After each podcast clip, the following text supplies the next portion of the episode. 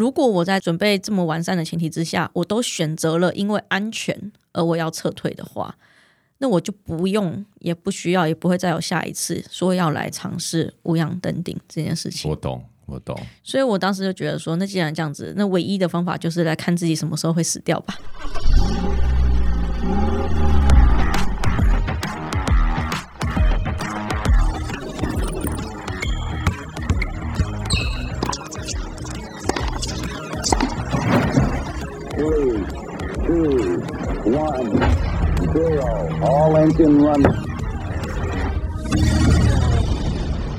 可口可乐的总裁 Brian Dyson 曾说：“生活就像抛球活动，你的手必须轮流抛掷工作、家庭、健康、朋友与精神生活的五颗球，并且不可以让任何一颗球落地哦。”杰森的人生赛道 Podcast 将邀请领域达人分享他们的领域专长以及抛掷人生中五颗球的故事。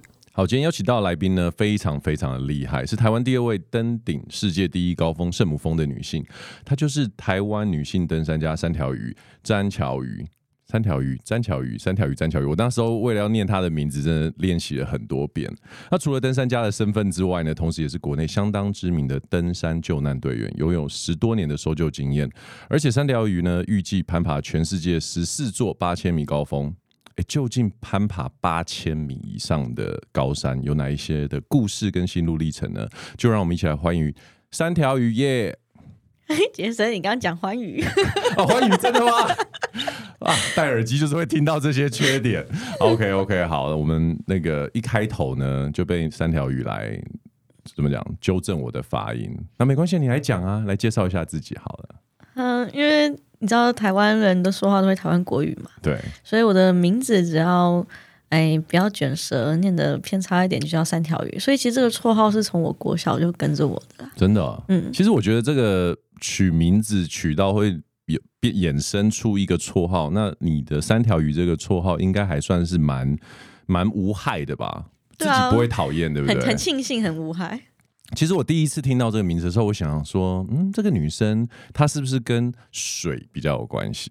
就没想到一认识一晓得，就是开始做功课的时候才发现，完完全是山上飞来飞去，跟水完全无关。对，我觉得水的部分我虽然也有玩，但是不是像山玩的这么多。真的哈，好，我我虽然你是一个住在山上的鱼，那我我想要请教一下，刚刚有提到嘛，八千公尺以上。是这个为什么你从呃一般民众像我们这种平常会去偶尔爬爬山的人，会走到爬开始爬大山八千公尺以上？可不可以简短的给我们的听众来认识一下这段经历？你是说为什么会突然想要爬八千？我相信应该不是有突然想八千，而是你怎么走到这一条路的？就是你知道我们爬山的人啊，本来就是哎哪一座山没有去过啊，然后就会想去嘛。是那当然以一般人来讲，我们。很容易都会觉得说，哦，会自己会先怯步，就是觉得说，哦，这件事情对我来说好像很遥远，好像很困难，然后你就会先怯步这样子。但是因为有一次，就是我一个，哎，被一个朋友推坑，我去爬了一座海拔七千五百多公尺的山。是我们认识的朋友吗？嗯，不是，他是呃我一个大陆的朋友。Oh, OK，我我可以稍微介绍这个故事，好，因为他也是一个很很传奇的人。该不会跟云南有关吧？哎，对，他是云南，你怎么知道？我做功课啦。您您继续，您继续。好，那因为他他是一个有在爬八千公尺山的前辈。那他我说他很传奇，也是因为他在二零忘记是二零一二年的时候吧，年份可能不是很记得。反正他在爬 K two 的时候，他曾经坠落。那坠落，他摔断了这个肋骨这些，可是最后还是就是有活着回来这样子。那后来他在爬南迦巴巴的时候。因为恐怖分子攻击营地，哈，全部大本营的人全部都死了，就他是唯一存活的人。那他存活也是完全是因为他的机智，因为他当时就是被拿着枪从帐篷睡袋里面拉出来，然后跪在地上，手绑在后面，这样跪在地上，所有人都是嗯、呃、被这样子绑着，然后跪在地上的时候，他那个时候就是在挣脱他自己的手上的绳子。他们是没有料到说这些。抢匪这些恐怖分子在巡完营地之后，开始一个一个就是枪决。枪决。那在到他的时候，他那时候是因为把手上绳子挣脱开，他就往他后面那个人就推了一把。OK，然后那枪就没有打到他，他就跑，因为是晚上，然后在冰河上，所以他可能就不小心滚到了旁边的边坡下面，他就在躲在石头后面躲了一个晚上。那别人没有找到他。我天哪！然后隔天他说，因为他真的太冷了，因为他是从睡袋里面被拉出来的，他完全没有保暖的衣物，所以隔天他不是先跑出去报案。他是先爬回营地拿他的羽绒衣，OK，对，因为他太冷了。那他回营地的时候就发现所有人都死光了，对，所以他是那一场袭击之下唯一的幸存者，OK。对，不过他还是有在继续爬山。那那个时候是他就是一直推荐我说，叫我去爬一座海拔四千五百四十六公尺的穆斯塔格，在新疆。嗯，那因为没有去过的山我都想爬啊，可是我就跟他讲说。嗯、呃，可是你知道这个要时间，然后也要经费，经费我也没这么多，啊、时间我也要回去看看，就是我有没有这么多时间。我就跟他讲说，因为那时候我人在大陆，跟他一起爬一座，我们在云南爬一个没有人爬过的卫登峰。那我就说我们回台湾再看看。好，结果他还真的让我回台湾就看看。我人才刚到台湾的机场，我才刚把手机拿出来打开，丁讯息就传来了，他就跟我讲说，他说哦，我已经跟领队说好了。啊！你现在马上就把资料传给他啊！明天就要申请。然后我想说，这什么鬼？对啊，对我根本太突然了吧！我根本没有时间去准备，我连我自己接下来的工作要怎么瞧，然后就是我经费要去哪里凑，我都不知道。然后我就在机场看那讯息发呆，我就想说，这这明天就要申请。然后这是什么时候的事情？这是二零一七年的时候。二零一七年，OK。对，然后那时候我就，其实我那时候心里就有一个想法，我就想说，我想不想做这件事情？很想，那有些有些事情啊，其实它就跟结婚这种事情是一样的，冲，就是它就是一个冲动。如果你现在不做，搞不好你这辈子都不会做。我，你知道，其实我觉得在。我的访问过程当中啊，我真的必须要说，最常被提起的，真的就是这一句话。这句话不知道让多少人得到幸福，也让多少人陷入深渊。如果你现在不做，你这辈子也许不会做。这句话，我真的觉得大家要小心使用。所以你的结果就是，那个讯讯息讯息看完，应该就差不多决定要传资料回去了吧？对，因为我的想法是说，哇塞，爬那座山，其实那个费用是对我来说，虽然是。我户头里没有的，但是我觉得这辈子我还还得起。就如果我用借的的话，请教一下，我们一般人比较没有概念哦，去爬一座这样子的山，哦，地点在中国嘛，嗯，大概的费用要多少？然后天数，我要爬的这座山大概费用大概落在二十万左右，然后天数大概在十八到十八天左右，十八到二十天。这是二十万是包含所有的费用，交通、机票、住宿。对对对，装备应该就自己已经有的装备这样子，对，不含装备，不含装备，OK。因为我装备那时候是用借的，嗯哼。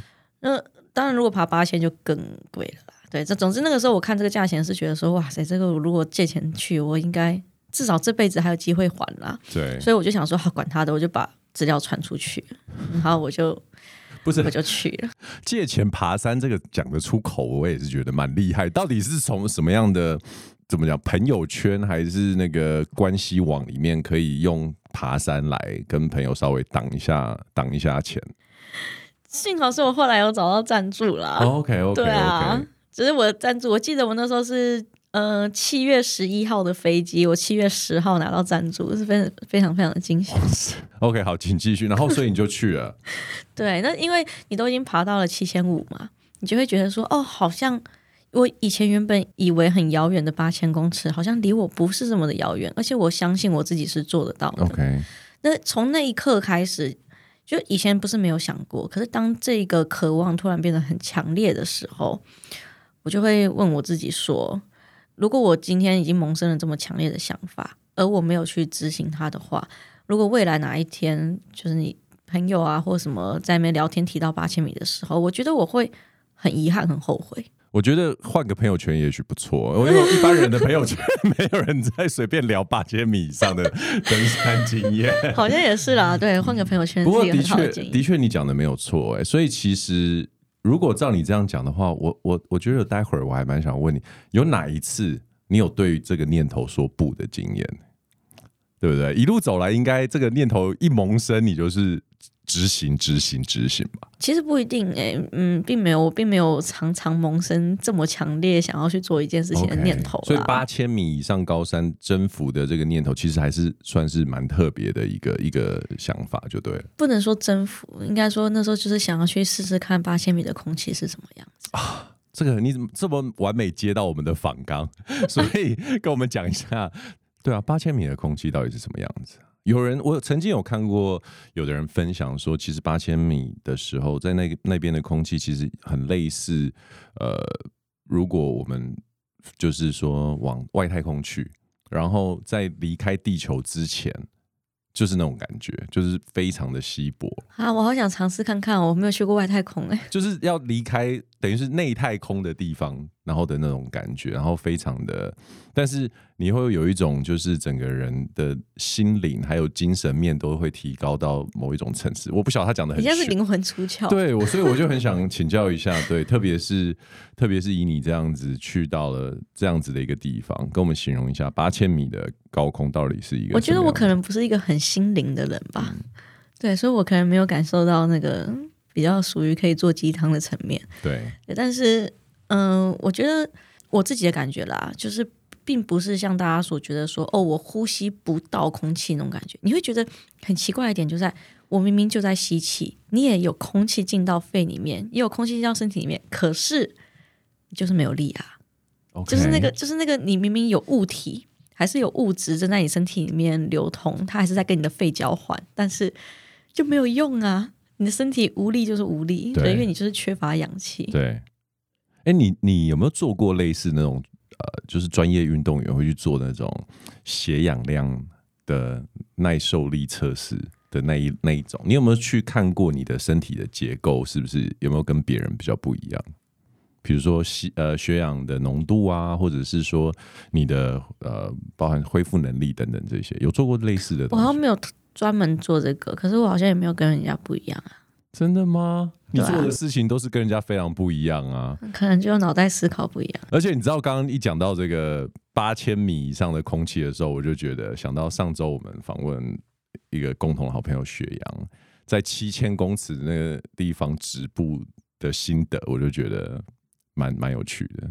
因为他就说他那次的挑战就发生了很多问题嘛，身体上面啊，然后状况也不是非常好，所以。后来挑战高度这件事情，就等于是在他人生清单里面稍微往后放了一点。可是到了这个礼拜，我访问的三条鱼，哇塞，八千公尺以上的山，还是一直不断的在去挑战。这样，我是不是应该 push 他一下？他感觉也是一个蛮需要 push 的人。你比如说，你现在是 cue 我说要去 cue 要去 push 他一下？我觉得可以诶，下午那个晚一点真的是可以来 cue 一下。那请问一下，你那时候？可不可以跟我们分享一下第一次爬到八千公尺的心情？因为我相信七千九百九十九到八千，这个应该是有有特别会去注意吧，高度计啊，或者是你在迈出那一步的时候。其实过八千的时候，我根本没有注意啦。但是我觉得一开始我去爬八千公尺的时候啊，我会有一种想说，哎，我我会希望自己是无氧的。就是没有吸带氧气的，然后去吸，亲自的去吸看看八千公尺的空气。可是那个时候我不知道的是说，哦，原来你要无氧攀登跟有氧攀登，你事前要做的高度适应的准备其实是不一样的。哦，怎么说？就是因为你如果是吸带氧气瓶去做这种八千公尺的攀登，其实那个程度上会攀登的难度会简单非常非常多。哦，原来是这样。你要做的高度适应这个过程，嗯、呃，也会。相对来讲不用这么严苛，OK。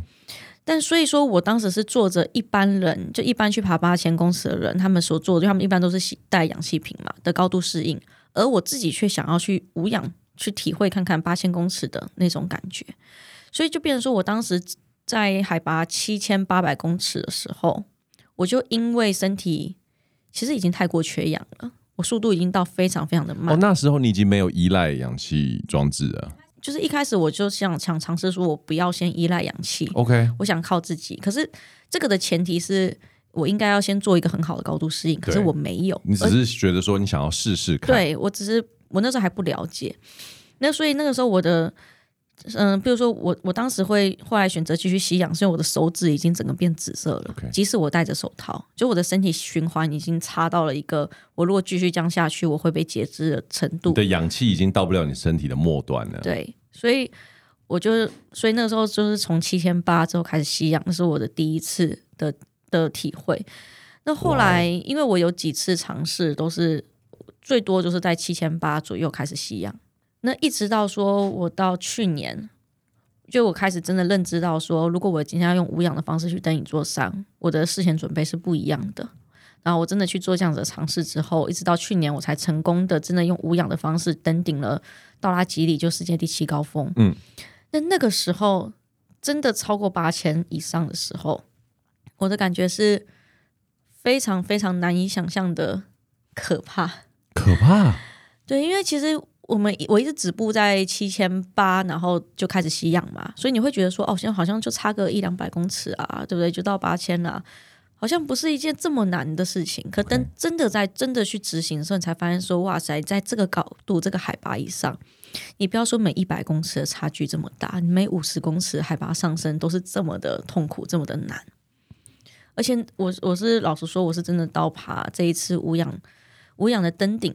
我才理解到什么是极限运动，登山也可以是极限运动这句话的含义，是不是？就我突然理解到什么叫做极限运动的那种感觉，是因为我老实说，在我们以前台湾的教育里面，我们都会一直告诉你说，哦，凡事要做好准备啊，你要有万全的规划。我们登登山也是一样嘛，当然我认同这件事情，可是有一半不认同的是说，我在爬山的过程中，我越来越发现一个事实。就是风险并不是可以被避免的，风险并不是可以被避免的。哇，风险是一个选择。这这句话很深呢。OK，怎么说呢？为什么你会有这样的体悟？因为其实我们在做的各种准备，我们在做的是一种风险的选择。对，对。而而我们并不是真的去抹杀了这件事情，做登山这件事情，它有风险一件，它是有风险的。对，所以当我们做尽量尽可能各种准备，然后去规避了许多的风险之后，我们仍然得面对说还有一些我们是人力无法掌控的东西。没错。那尤其在无氧攀登的那个历程中，我非常非常深刻的感受到这一点，因为我都会就家人会担心嘛，朋友会担心嘛，你都会跟他们讲说哦，不用担心，我如果感觉到我自己不行，我就撤退嘛，这是不是一个避免风险的方法？可等你在当下的时候，没那么简单。等一下当下的时候，我问你。什么情况叫做你不行？对，什么叫停损点？对，你的停损点在哪里？登山本身就是一件你要 push 自己的事情。你如果今天受到了一点困难、一点阻碍，你就说哦，那我放弃，那你就不要爬了啊。对，可能在登山口就回家了。对啊，那问题是这个 push 要跑到哪一个点，叫做我已经尽力了。可是你真正已经尽力的时候，其实是你没办法回头的时候。对，对，你你真的说我现在不行了，我要回头。你你还有办法回来吗？对对，所以其实，在爬的时候，我那时候突然就发现说，说我根本不知道什么点是我可，就是我知道我自己该回头的时候。你的意思是说，在七千八百到到达八千这中间，你开始有这个念头了？应该是这样讲。我以前有一次开始选择吸氧，就是在七千八百公尺的时候。那一次是因为我从海拔，就是我完全没有做高度适应。我就是从台湾到那边，然后做了一次大概海拔大概到四千多的适应而已，我就直接上到八千，上到七千多。那一次到七千八百公尺之后，我开始听出现耳鸣啊，速度缓慢啊，然后手脚冰冷，就一样这个状况开始出现。然后尤其是那个耳鸣的那个状态，让我觉得说我会突然暴毙啊。那时候我就回想说，哎，我完全没有做高度适应，我如果这样再往上冲，我觉得我很有可能会暴毙。所以我那次是选择吸氧。我就没有没有再坚持无氧这件事情，可是这一次我已经做了各种万全的高度适应，各种准备，结果我到了海拔七千八之后往上，我还是听到了这些耳鸣的声音，我还是开始速度缓慢，我还是有这些症状。对，这个时候我就问我自己说，我是不是还要继续？我如果继续的话，我是不是就会像路边的？你知道路边有些人他就是那时候我旁边真的就有呃倒在那边的，他就是说我想休息一下。嗯然后他休息一下就死了。对对，那我会不会就想这样子？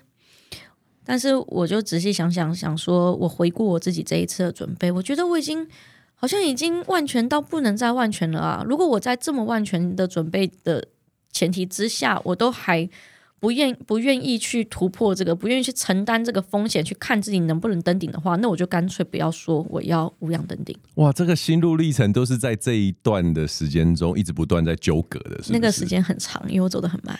但是你现在分享的东西很多都是激励自己的，可是当时的负面那一边的想法会是什么呢？比如说，呃，留在台湾的家人啊，或者是。会担心你的人啊，就是这一定是一个拉扯的过程嘛。对对，因为我那个时候有一个很清晰的感觉，就是说，如果我在准备这么完善的前提之下，我都选择了因为安全而我要撤退的话，那我就不用，也不需要，也不会再有下一次说要来尝试无氧登顶这件事情。我懂，我懂。所以我当时就觉得说，那既然这样子，那唯一的方法就是来看自己什么时候会死掉吧。哇，有这样子的决心？对啊。哇塞。你总要试试看，你才知道你会不会在这个高度翘掉啊？不然谁会知道？但是那时候基本上就是也许会死掉的这一件事情，你已经正视了。对啊，那伙伴呢？这个是会跟别人讨论的吗？哦，只有我一个人啊，所以没有伙伴的问题。哈，你没有旁边的？我我有我的学霸。OK，对啊。然后，但是也不用跟他讨论这件事。对，这个这个对他来讲不是不用讨论的，因为。对他来说，他是有氧的状态还是无氧状态？呃，他有氧，他是有氧的状态。OK，哇哦！你知道，其实从一开始跟你在聊的时候，我突然意识到一件事情，因为我对登山并没有那么了解，所以乃至说你刚刚提到说，如果你上去的时候你并没有做无氧准备的话，其实你很难真的在最后就是靠无氧的方式攀登。我能 relate 就是连接到的经验，就像潜水。就是很多人会以为说，哦，自由潜水的人会不会在下面没有氧气的时候，就旁边的人拿个氧气瓶给他吸？其实也是两个不能相通的，因为这跟大气压力有一些关系。那你刚刚在提到，就是关于我在 push 这件事情就会无法回头，其实也跟我们潜水非常非常的像，因为那一口气需要带着你回到岸上，对，但是那一口气也可以让你再更深，这个抉择哦。你刚刚一讲，我都毛骨悚然。虽然我并没有在山上，也没有尝试过很高的，甚至哎，我最高可能到五千一吧，在秘鲁的时候。但是我想到我在水里面的经验，我完全可以懂那个感觉。可是你更多的时间在纠结，我们没有那么多的时间，就几秒钟。所以对我来说，那可是好，算了算了算了，我就回来了。对啊，所以哎，很很猛哎。所以那一次后来结果，当然你现在坐在这边，应该就是对熬过去了。发现说我不至于这样子就死掉，可是我发现我的身体缓慢，那个机能下降，还有下山之后，因为无氧对身体的损伤很大，所以那个整个对非常可怕的，就是到底会有什么后遗症啊？其实每个人的状态都不一样，可是为什么无氧攀登的人，嗯、呃，没有办法就一座接一座的这样一直在爬，就是因为。你在无氧的过程中，你对身体不还是对脑细胞什么都会有损伤。对，那很多人就我们之前在爬山，其实我们都知道，人家说爬山就爬这种无氧，越越爬越笨，是真的。最起码在短时间之内，你的记忆力什么都会下降。可是我们我那时候一下来最惨的就是，可能是我自己身体本身肠胃就比较不好。我发现我只要每一次无氧，就是我的身体就会开始疯狂的，好像。那个机能失去一样的感觉，就是疯狂拉肚子。OK，你吃什么就狂拉，而且是你吃止泻药都没有用的，然后身体会非常非常的虚弱，就是你说不出来的那种虚弱。因为你也无法把营养补进去啦，所以会会有一段非常虚弱的时间。对，那个虚弱就是到你你走路就是会明明就路就好好的，可是你就是会跌倒，你就是会站不稳，你就是会像可能一些生生病的或老人家一样这样子。即便回到平地，还会持续一阵子，对，还有一阵子。哇塞，哎、欸，讲到这个啊，所以我觉得我我我们会对于爬山的人，常常都会问一个问题，就是关于高山症啊。所以其实以你来说，你你会说自己比较不容易有高山症状吗？还是你怎么因应这件事情？哦，就是你要让自己身体去适应这个海拔，对啊，所以不然高山症就没办法爬了嘛。对。呃，可是适应的话，每个人所需要花的时间可能都不一样。有些人可能就是次数要多一点呢、可是我相信，你只要给自己身体足够的时间去适应的话，大部分的人啊都是可以克服。对。可是以你们专业的人来说，我觉得这是一个尝试。可是我们刚刚有提到，你其实另外一个身份是搜救队嘛，应该有看过蛮多的一般民众或者是可能也是蛮有经验的登山者，他呃面临到无论是高山症或者是一些问题，然后在山上遇到问题，这可不可以跟我们分享一些你遇到的经验？嗯，我觉得在台湾，因为台湾的山虽然不是那么高，可是我们还是会有高山症的问题。再加上我们山的起伏很大，哦，所以大家上升速度很快，所以其实遇到高山症的状况的人是蛮多的。但很多时候很多情况，我们会说是高山反应，我们还不会直接说是高山症。哦，OK，因为你在你突然身体上到这个海拔，你身体不适应，它会产生一些反应。我觉得那个都是正常的，可是你的身体会慢慢的去适应它。对，那但是你说。呃，有些人会真的到比较严重的状态，比如说他忽视他的反应，他没有让自己停下来，让自己多适应之后再往前，那还是会还是会遇到很多高山症的人啦。你知道我提高山症这个区块？对啊，我有点不知道怎么讲。啊、但是你在救难的过程当中，有没有有没有遇到什么印象比较深刻的经历？因为感觉起来你在爬山的过程当中，好像甚至连看到路边有所谓新鲜的。尸体都已经见怪不怪了，这个我觉得以台湾人来说真的很难想象哎。其实应该好，我讲一下，就是呃，我们在山上遇到高山症要搜救的，例如像我以前有一次，我们我们到奇来竹北，然后去救援，他们是报案是报迷路，迷路，但迷路等我们找到他们，那时候天气真的非常非常的差，把他们带到山屋之后，过一阵子却发现，哎，有一个里面有有一个队员，他是有这个好像是。疑似高山肺水肿的状况。OK，那最后这个我们是呃一边把它背下来，一边请外面的人把这个加压舱背进去，跟那个救命针、类固醇。因为以前我们现在每个山屋都有放加压舱，可是以前没有。好，然后这个事情解决了，但是其实我觉得在台湾蛮多次，我们遇到高山症这个问题的时候，会有一些并发的问题是他没注意的，包括那个时候的我也没有注意.就是。因为他很多时候太注重高山症这件事情了，可是而忽略了有时候同时之间还会有其他，比如说像失温啊一些问题发生。而当这个人他在虚弱，他已经在生病的状态的时候，那他的身体的他身体是更容易觉得寒冷，寒冷对，对他更容易有其他问题的。所以其实当时呃，像像这个队员后来被送到医院的时候，他就有失温的状况，幸好是没有太严重，但是。就会让我警觉到说啊，我当时因为只注意高山症这个问题，反而会忽略了失温这个问题。而这个事情其实，在我们许多的救援里面都有发生过，就是会有这样子大家忽略其他问题的状况。对，所以说后来那一次的解决方式就是打针，然后赶快送下山就解。因为其实所有的高山症，它的解决方式就是降低海拔。OK，所以其实像我们一般人在爬山的时候。通常什么样子的一个感受会是一个高山症状的情况？刚刚你有提到手指会麻嘛，然后呼吸困难，还有没有什么？呃，我们一般人可以有一个自觉，开始说，哎，不要再往上了，我们可以开始下降高度的这个警觉。手指会麻应该不算是高山症的症状啦。我那个时候是因为寒冷，我是因为在比较寒冷的地方。Oh, okay. 那呃，高山症的主要症状一般就是，譬如说头头痛嘛，恶心，然后你会。睡不好是一定会的，嗯、然后可能就是有些会有一些像我遇到这种耳鸣啊或什么状况，可是你还是因为高山症还有分急性高山症、高山脑水肿跟高山肺水肿，对，所以那其实他们的他们都是有可能同时并发的，OK，但是也可能只发生一项。然后像脑水肿的话，你可能就会出现说，嗯，答非所问。但是要看他脑水肿是水肿脑部的什么部位，如果是小脑，他可能就走路不稳，对，控制肢体的会开始有问题。对，那如果是大脑，你可能就会有一些语言上、欸、语言上问题啊什么之类的。那如果是肺水肿的话，他可能就是会 非常非常的喘，当然爬山一定会喘，可是他会喘到说、啊、哦，你连休息连停下来都在喘。OK，那可能更严重的话，他可能就会肺有啰音啊，或者是咳血啊之类这样子的问题。那你自己在这样子的经验里面有没有比较难忘的？比如说无法。进行搜救的天气很就是很糟啊，让你无法去执行任务啊，或者是说，其实你们要找的人搞不好已经下山了，有没有这种情况？已经下山了。对啊，因为我之前有个朋友，就是他他报警去找他的女朋友，结果后来搜救队上去之后，然后女朋友就突然敲敲他的门。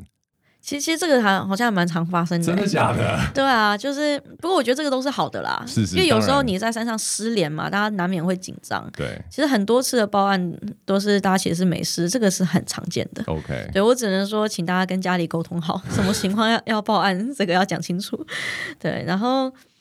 呃，你说天气不好，我觉得这个很常见啊。天气，是台湾。对，天气不好，直升机不能飞。像我刚刚说的那个，我们把人从山上背下来，就是因为直升机不能飞啊. 不然要把人背下来是件很辛苦的事情。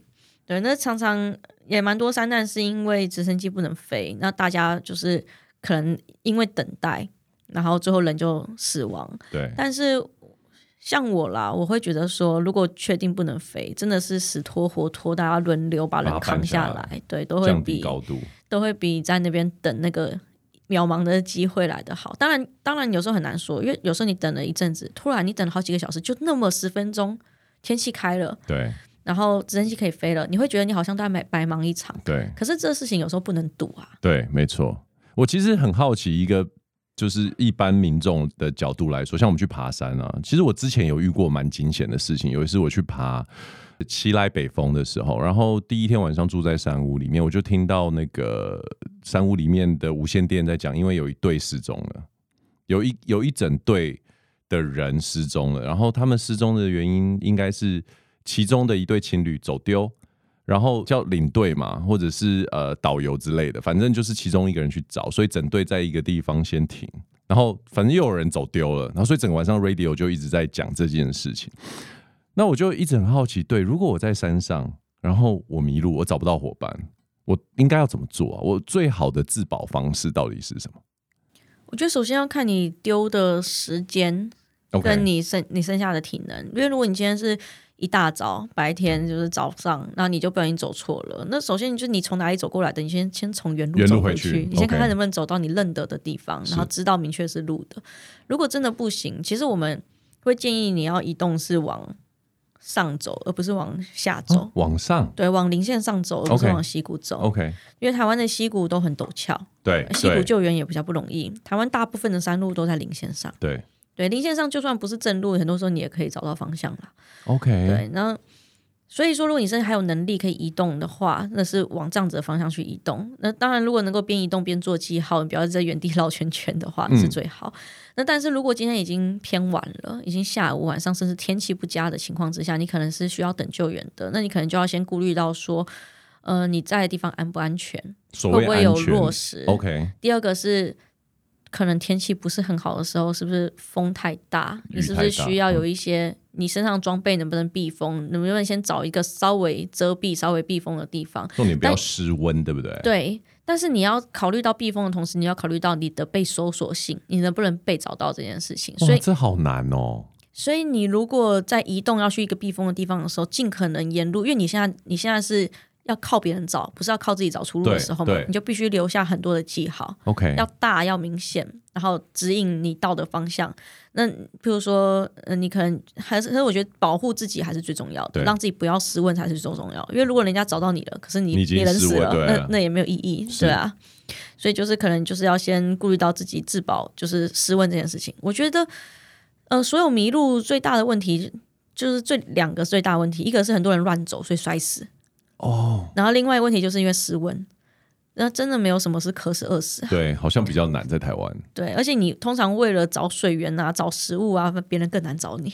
对，OK，所以不要乱跑就对了，然后让自己保持安全。是，哎，那其实节目的最后啊，我真的也很想要问你的问题，就是说，登山跟救援到底在你的人生当中，现在是一个什么样子的一个存在？因为你基本上已经是一个职业登山者了嘛？刚刚在访问之前，我跟你聊到啊，对啊，那你可以跟我们听众分享一下啊、爬山这件事情，或者甚至成为搜救员这件事情，对你的人生意义是什么？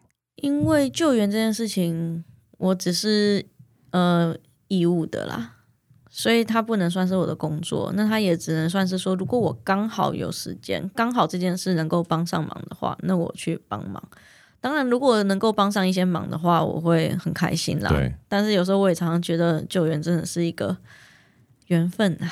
真的，真的，我相信。对，就他大部分的时候都是很没有成就感的，对啊？那我主要还是以登山为主啦，我自己的工作。那我自己有一个户外工作室，叫野径探索工作室。我们也是会，嗯、呃，会开一些不同的团啊，国内国外啊，带大家去践行啊，去走走这样子。那听说最近有一个进山的活动，可不可以给我们介绍一下？哇，你知道进山活动，好感动！我们的进山活动办得好差劲，我们募 资募得很惨。什么叫很差劲嘞？就是我们募资的状况真的非常惨烈啊！你知道我原本是规划说啊，我们想说把这边区域的山都能够进，我们开五条路线，然后分成五个不同的路线，然后去进山。结果后来那个募资现在已经都快要，就是我们都已经不到一个月就要出队了。结果我们募资的那个款项现在是连一个队伍都出不出来。我还跟志工讲说，哎，那个大家要自己。自己出钱自己去啊，对，然后就很多志工就退出，因为他们原本没有料到要付这么多钱这样子，对，对啊，那我我目前是还在持续的募资啊，因为我想尽可能的降低志工们要负担的费用，人家都已经出时间了，就要让人家出钱，对啊，所以现在是还在一个目前还在线上募资，不过也快时间快到了。对，跟可不可以介绍一下这个东西的起心动念到底是怎么样子的一个想法？一开始的时候，在前年我们办的很成功。那那个时候是因为我很简单，就是我看到山上怎么这么脏，太多垃圾，超级脏的，然后就觉得哦，就台湾的山这么漂亮，可是它真的就垃圾这么多，而且你会觉得说这些垃圾如果你不管它，它就是永远在这里啊。没错，对啊，那。那我们能做什么呢？好像也就只有慢慢的把它带下来，所以那时候就办了这个登山，就是进山的这个计划。而且因为大部分不是不是没有人在办进山，而是很少人办这么深入的进山，进到这么山里面的地方。那这个我知道也很困难，因为你要背出来，你要体能，要人力，要什么的。所以我那时候就想说，那既然我们的兴趣就是爬爬山，那我们就是专门做比较难的，那我们进山就来专门进比较难的进山吧，这样子。了解，所以就有这样子的念头开开始。你说五条路线是哪五条？我这次是原本是有屏风山的新旧路啊，奇莱东岭啊，奇莱北壁，奇莱竹北这样子，但是现在就只剩下屏风山。屏风山，对，因为因为因为经费真的不够。真的好，我们希望有听到这一集的听众也能要怎么样去找到这个资讯呢？在泽泽上面就有了，然后搜寻中央山脉进山计划。希望那个听众呢，真的是可以呃有钱的出钱，有力的呢，是不是也可以去报名当做志工呢？可以啊，不过我们目前志工的人数是还还 OK 还够 OK，所以主要是经费的问题。对，好，那三条鱼，请问你接下来呢有没有什么计划，或者是有哪一座山是你接下来想要去挑战的呢？我我当然还是如果能够的话，我会希望就是在。继续把剩下的八千公尺爬完，对。然后我会希望每一次爬，可能都会有给自己一个不同的目标。当然，如果能够无氧，当然是最好啦。对啊，是。但是会不会下次再看到你讲话越来越慢这样子？有可能的。我觉得我的记忆力真的越来越差了。没关系啊，我觉得记忆力只要足够记着那一些美好跟感动的时刻就够了，不需要记太多东西。好哦，那我就要增加美好跟感动的时刻。是，好，谢谢三条鱼今天来到我们杰森的人生赛道节目。希望下一次你在完成另外一个挑战的时候，可以回到我们的节目，让我们再一次访问你。好哦，好，我是 Jason。好，谢谢杰森，我是三条鱼。我们下次见喽，拜拜。下次见，拜拜。